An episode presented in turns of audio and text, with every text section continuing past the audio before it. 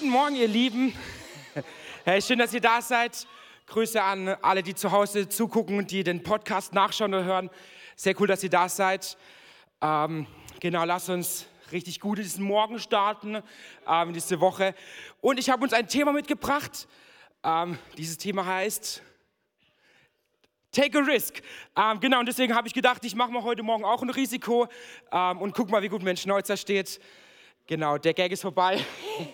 Ich pack das mal wieder weg. Das war ähm, genau das, wie, wie ich starten will. Und ähm, ich will heute einfach kurz die, die paar Minuten nutzen, um darüber zu sprechen, ähm, den Wert, den es hat, ein Risiko einzugehen. Und ähm, ich nehme euch kurz mit in ein kleines Gedankenszenario, ähm, und zwar Fußball. Ich weiß nicht, haben wir Fußballfans hier? Okay, perfekt, ein paar, okay, weil ich bin keiner. Das heißt, falls ich jetzt irgendwas erzähle, was, was gar keinen Sinn ergibt, dann ähm, vergibt es mir. Ihr könnt, keine Ahnung, alternativ kann man über Germany's Next Topmodel nachdenken. Haben wir da Fans da? Germany's Next Topmodel? Okay, eine Person. Ich habe letztens geguckt und ich fand mit Conny, ich war so, okay, ja, spannend. Ähm, das Coole ist, ihr müsst danach einfach in den Werbepausen auf Instagram live gehen, da einfach bei irgendwelchen Leuten mitdiskutieren. Das macht den Spaß. Aber ähm, genau, lass uns kurz in das ähm, Fußballszenario reingehen. Und zwar, stellt euch vor, eine, ähm, eine, neue, eine, neue, eine Mannschaft ist am Start, es ist ein Spiel und du bist der Coach und es ist ähm, ein Spieler, ist, sitzt auf deiner Ersatzbank und du hast ihn noch nie eingewechselt. Es ist sein allererstes Spiel und du wechselst ihn ein. Du sagst, hey, vielleicht ist es eine Risikosituation, keine Ahnung, die letzten Sekunden laufen oder du hast noch richtig lange Zeit, aber du entscheidest dich, ihn einzuwechseln.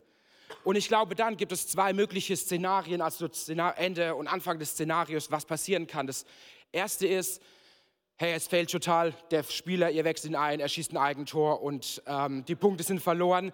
Oder, und das ist die andere Seite, die möglich ist, ist, hey, er, er geht richtig ab, dieser Spieler, und er führt die Mannschaft zum Sieg, er schießt fünfzig Tore in zwei Minuten. Aber so, das sind diese zwei Möglichkeiten. Und wisst ihr, das ist dieses, dieser, Schiri, äh, dieser Coach, Entschuldigung, ist ein Risiko eingegangen. Und das Spannende ist, egal wie es ausgeht, egal ob der Spieler failt und egal ob das der dritte Spieler, den er in Folge reinholt und der failt, er wird es immer wieder machen, weil der Coach weiß, seine Mannschaft wird sterben, wenn er das nicht immer wieder macht, wenn er nicht immer wieder Leute reinholt. Und genau das ist das, worüber ich heute sprechen will, über eine, dass wir in unseren Teams versuchen, eine Kultur zu bauen, in der man Risiken, gesunde Risiken, vielleicht kein Schnauzer, aber gesunde Risiken eingeht.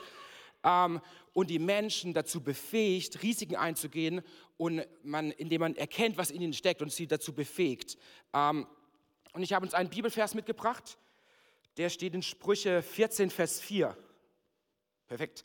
Darin steht, wo keine Ochsen sind, bleibt der Stall sauber, aber für reichen Ertrag braucht man ihre Kraft. Ähm, genau, wir sind schon im nächsten Beruf bei ähm, dem Bauer. Und zwar, ein Bauer, der sich nie Ochsen anschafft, wird immer einen sauberen Stall haben. Das ist klar. Also so, das ist keine Frage. Er wird keine Mühe haben. Er muss nie den Stall putzen. Er muss nie die Krippe putzen. Aber auf der anderen Seite wird er immer nur aus seiner eigenen Kraft arbeiten können. Er wird nur ein Feld pflügen können, weil er eine Woche dafür braucht, um dieses Pflug zu ziehen. Ähm, Und ich glaube, das ist auch für uns so, hey, wir können unseren Job alleine machen. Wir können das, was wir machen, egal ob es Kids-Dienst ist, whatever, you name it, egal ob es ist in einer, in einer Familie oder so. Oder, ähm, wir können es, wir können es ähm, unseren Job alleine machen oder, oder in unseren Teams bleiben, ähm, aber dann bleiben auch alle immer auf, auf den gleichen Positionen. Und unser Dienst, der bleibt vielleicht sauber. Ähm, alles läuft in den gegebenen Bahnen. Wir müssen, um in der Stahlsprache zu bleiben, keinen Mist wegräumen. Ähm, genau, und... Ähm, Aber auf der anderen Seite ist unser Dienst auch dazu verurteilt, nie weiterzugehen. Er ist zum Scheitern verurteilt, weil Menschen werden gehen, Menschen werden heiraten, Menschen werden sagen, hey, ich bin zu alt, whatever. Und wir werden auch in unsere Jahre kommen, wir werden nicht mehr weitergehen können. Und so werden wir sehen, wie dieser Dienst, ein, wie das, was wir tun, einfach stirbt, egal was es ist. Und dem gegenüber steht der zweite Teil dieses Verses. Ähm, wenn wir neue Stiere in den Stall holen, wenn wir zum Beispiel auch sagen, hey, junge Stiere, die sonst bei der Mutter waren, am Euter, whatever, sagen wir, hey, die holen wir in den Stall. Ähm, wir holen Tiere, die was wuppen können. Was wird natürlich passieren? Natürlich werden wir mehr Arbeit haben. Natürlich äh, wird Mist da sein. Natürlich müssen wir Sachen wegräumen. Natürlich müssen wir den Ochsen zeigen, wie es funktioniert. Und es gibt so ein Sprichwort, das heißt, Revival is messy. Übersetzt heißt es, Erweckung ist immer so ein bisschen mit Arbeit verbunden. Und ich glaube, das ist es, wenn wir Gottes Reich groß machen wollen, ähm, wenn, werden wir Leute reinholen müssen. Wir, wir werden äh, mit Leuten reden müssen, ein Bild malen müssen, Sachen erklären müssen. Oder denk daran, als du das letzte Mal jemand reingeholt hast in dein Team und es lief ein bisschen messy. Aber so dieses, ähm, was ist, was ist auf der anderen Seite der Outcome? Hey, vielleicht ist es das, holst du den Besten überhaupt rein. Vielleicht holst du deinen, deinen Nachfolger rein. Vielleicht holst du eine Person rein, wo du merkst, hey, du multiplizierst dich. Ähm, oder zumindest hast du die Möglichkeit reingeholt, dass das passieren könnte. Also ihr versteht, was ich meine. So, das sind die zwei Möglichkeiten. Ähm, und das, das ist mein Wunsch, dass wir uns das heute merken. Es ist, es ist wert, ein Risiko einzugehen und neue Leute ranzuholen und den bestehenden Leuten größere Aufgaben anzuvertrauen. Es ist wert, ein Risiko einzugehen und neue Leute ranzuholen und den bestehenden Leitern größere Aufgaben zuzutrauen. Ähm, und ich glaube, es gibt zwei ähm, essentielle Schritte, die wir da ähm, bedenken müssen. Und zwar, ähm, lass mich nochmal in das Bild vom Sportcoach reingehen. Ich glaube, wenn wir, wenn wir eine Person ermutigen, einen, einen Risiko einzugehen und einen, einen Schritt zu gehen, ähm, gibt es zwei, zwei, zwei Momente. Es gibt den Moment davor und es gibt den Moment danach. Und ich will kurz über den Moment davor sprechen, wenn wir eine Person einladen, ein Risiko einzugehen. Ähm, und es kann sein, bevor wir eine Person einladen, in unser Team zu kommen, bevor wir eine Person einladen, eine Aufgabe zu übernehmen oder you name it, whatever. Ähm, und ich glaube, das ist es, der erste Schritt ist Ermutigung. Ich glaube, das Wichtige ist, dass wir Leute ermutigen, ähm, dass wir eine Person, dass ich sage, hey, ich ermutige dich, etwas zu tun, was du vielleicht noch nicht zutraust oder was du gar nicht gesehen hast. Ich glaube, Menschen, die keinen kein Coach haben, Spieler, die keinen Coach haben, werden nie probieren, irgendwas zu tun, was sie von sich selber nicht wissen. Vielleicht werden sie sagen, hey, ich traue es mir zu, mit links zu schießen, I don't know. Aber der, der Coach sagt, hey, ich traue dir das und das zu. Hast du dir schon mal diese zugetraut? Und ich glaube, Menschen, die keinen Coach haben, der in ihr Leben reinspricht, werden nie versuchen, diesen nächsten Schritt zu gehen, werden, glaube ich, irgendwann auch aufhören, sich weiterzuentwickeln. Ähm, genau, und ich glaube, es ist eine gute Kultur zu sagen, hey, eine Person muss sich nicht erst beweisen, bevor sie meine Anerkennung verdient. Eine Person muss nicht erst beweisen, was in ihr steckt, bevor ich ihr eine Aufgabe zutraue. Ähm, sondern wir ermutigen, wir sprechen Identität zu. Ähm, wir warten nicht ab, wie sich eine Person schlägt, sondern feuern sie schon vorher an. Wir sagen, hey, ich glaube an dich. Ähm, ich sehe da, das oder ich sehe jenes in dir. Und ich will euch eine kurze Geschichte erzählen. Das war bei mir auf dem Bible College, war es so, wir hatten eine Woche, ich weiß gar nicht mehr was, aber auf jeden Fall ging es darum, dass eine Person kam auf die Bühne, hat von was erzählt. Und es war ein Saal wie hier, es waren sechshundert Leute da und diese Person, es war ein Mädchen, sie war unscheinbar und, keine Ahnung, neunzehn, zwanzig, aber sie kam auf die Bühne und hat erzählt, wie sie was gemacht hat. Und das Verrückte war, sie hat nur gesagt, hey, ich bin dies und dieses Risiko eingegangen. Und in dem Moment ist der Saal ausgerastet. Niemand wusste, was sie gemacht hat. Niemand wusste, ob es gut oder schlecht ausgegangen ist. Aber der Saal ist ausgerastet und hat sie angefeuert. Und dieses Mädchen hat, hat gespürt in sich, hey, ich bin es wert. Ich glaube, das, was in diesem Mädchen passiert ist, ist, sie wird wieder diesen Versuch starten, weil sie den Wert erkannt hat davon, diesen Schritt zu gehen, was zu versuchen. Und vor allem wurde ihr die Angst vor dem Versagen genommen, weil sie wusste, hey, meine Leute feuern mich an, wenn ich was versuche. Meine Leute sagen nicht, hast du es geschafft, sondern meine Leute sagen, du hast was probiert, krass, ich feiere dich mega dafür. Und es ist so spannend, dieses, hey, was Ermutigung auslöst und was wir, wenn eine Person was versucht, dass wir schon vorher sagen, hey, ich glaube an dich, du bist Hammer. Und ich glaube, der zweite Schritt ist dann, nachdem das Risiko eingegangen wurde, und ich glaube, das ist, ähm, da ist Ermutigung, ist, ähm, Feedback auch Feedback gefragt, Ermutigung ist gefragt. Und so, wir haben wieder die zwei, die zwei Enden der möglichen Möglichkeit. Entweder es ist mega gut gegangen, ihr habt einen Hammer-Typ bei euch reingeholt oder kompletter Fail. Kann alles passieren. Ähm, und ich glaube, da ist dann auch wieder so, hey, sind wir dieser Coach denn noch für diese Person?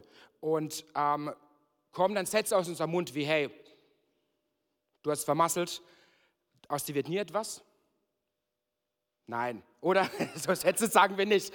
Aber ich glaube, das, das andere Ding ist, gehen wir proaktiv gegen diese Sätze in den, Leu- in den Köpfen unserer Leute vor.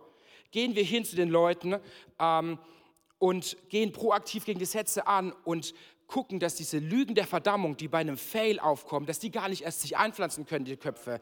Sodass wir sagen, hey, diese Verdammung, die hat keinen Platz. Und dann, natürlich kann man failen. Und natürlich werden Leute auch mal Schritte machen, wo man sagt, hey, vielleicht ist es nicht dein Platz. Das ist keine Frage. Aber so, hey, gehen wir gegen diese Lügen an, dass ich ein Fehler bin oder dass ich es vermasselt habe. Sprechen wir stattdessen sowas wie, hey, du hast was falsch gemacht, hier ist ein Weg, wie es besser geht. Oder du bist besser als der Fehler, den du getan hast. Ich glaube, das ist ein, ein wichtiger Satz. Du bist besser als der Fehler, den du getan hast. Ähm, geben wir Identität, geben wir Hilfestellung. Und ähm, einen Anspruch, den ich zum Beispiel an mich selber habe, und ich probiere es immer noch umzusetzen, aber ist, hey, wenn jemand aus meinem Team etwas falsch macht, will ich, dass die Person zu mir kommt, um es mit mir zu teilen, weil sie sich bei mir sicher fühlt. Und ich glaube, das ist sowas, ich will, mein Wunsch ist es, dass mein Team weiß, hey, sie können zu mir kommen, wenn sie was falsch gemacht haben, weil sie, weil sie sich sicher bei mir fühlen können. Ähm, ich glaube, das ist, das ist was, was, was Gott auch ist, so dieses, so, hey, wo, wo wir wo wir es nicht, nicht schaffen, wo wir, wo wir failen, ist er, er ist diese Liebe. Und ich glaube, das ist das, was, so was, wir, was wir alles, wir sollen einfach diese Liebe geben und so diese Leute dürfen zu uns kommen. Ähm, Genau. Und das sind, glaube ich, diese, diese zwei Punkte, die wir, die wir denk, bedenken sollten, wenn, wenn Leute Risiken eingehen. So dieses einerseits, hey, wir sagen, wir ermutigen, wir ermutigen dazu, wir sagen, was wir in, in ihnen sehen, wir sprechen schon die Identität ein und wir feiern schon, bevor sie überhaupt, bevor sie diesen Prozess gegangen sind, sind wir feiern sie schon dafür, dass sie mutig sind, den Schritt zu machen. Wir feiern sie dafür, dass sie sich bereit erklären, einmal nur dabei zu sein. Wir feiern sie dafür, wer sie sind. Und dann, wenn sie in ein Risiko eingegangen sind, egal was es ist, egal ob es ist, auf der Bühne stehen und, und ähm, zum ersten Mal Lobpreis zu leiten oder ob sie zum ersten Mal ein prophetisches Wort weitergeben oder ob sie sich trauen, irgendwas zu tun. Wir feiern sie dafür und wir sprechen Identität zu und wir geben Hilfestellung. Wir sind der Coach, der sagt, hey, hier, guck mal, so kannst du es besser machen oder hey, hier ist was schiefgegangen, aber hier kannst du es besser machen. Ich zeige dir den Weg und wir nehmen sie mit dran. Ähm, genau, und ich glaube, das... Wir können es genauso, wir können es von Jesus lernen. Jesus hat es genauso gemacht. Jesus hat sich ein Team aus Menschen zusammengebaut. Keine Ahnung, nach welchen Maßstäben. Also so, wenn wir es uns angucken. Ich weiß nicht, ob er einfach abgezählt und Leute rangenommen hat, einfach um uns zu zeigen, dass es mit allen geht. Ähm, aber er hatte Steuereintreiber, er hatte Fischer. Ich, ich weiß gar nicht, was die anderen waren gerade. Ähm, aber trotzdem hat er alle rangeholt und er hat sie trainiert. Und das ist so spannend. Er hat sie, er hat sie ermutigt. Er hat, ihn, er hat sie ermutigt, dass sie was können. Er hat gesagt, hey, folge mir nach, ich bringe dir bei, Menschen zu fischen. Er hat sie ermahnt. Ich glaube, Petrus ist einfach das beste Beispiel. Er hat, bei, bei ihm kann man alles sehen. Er hat ihn ermutigt, aber er hat ihn auch ermahnt. Er hat gesagt, hey, Satan, weiche von mir. Und ich glaube, es war klar, so, hey, wo, wo ist was falsch gegangen?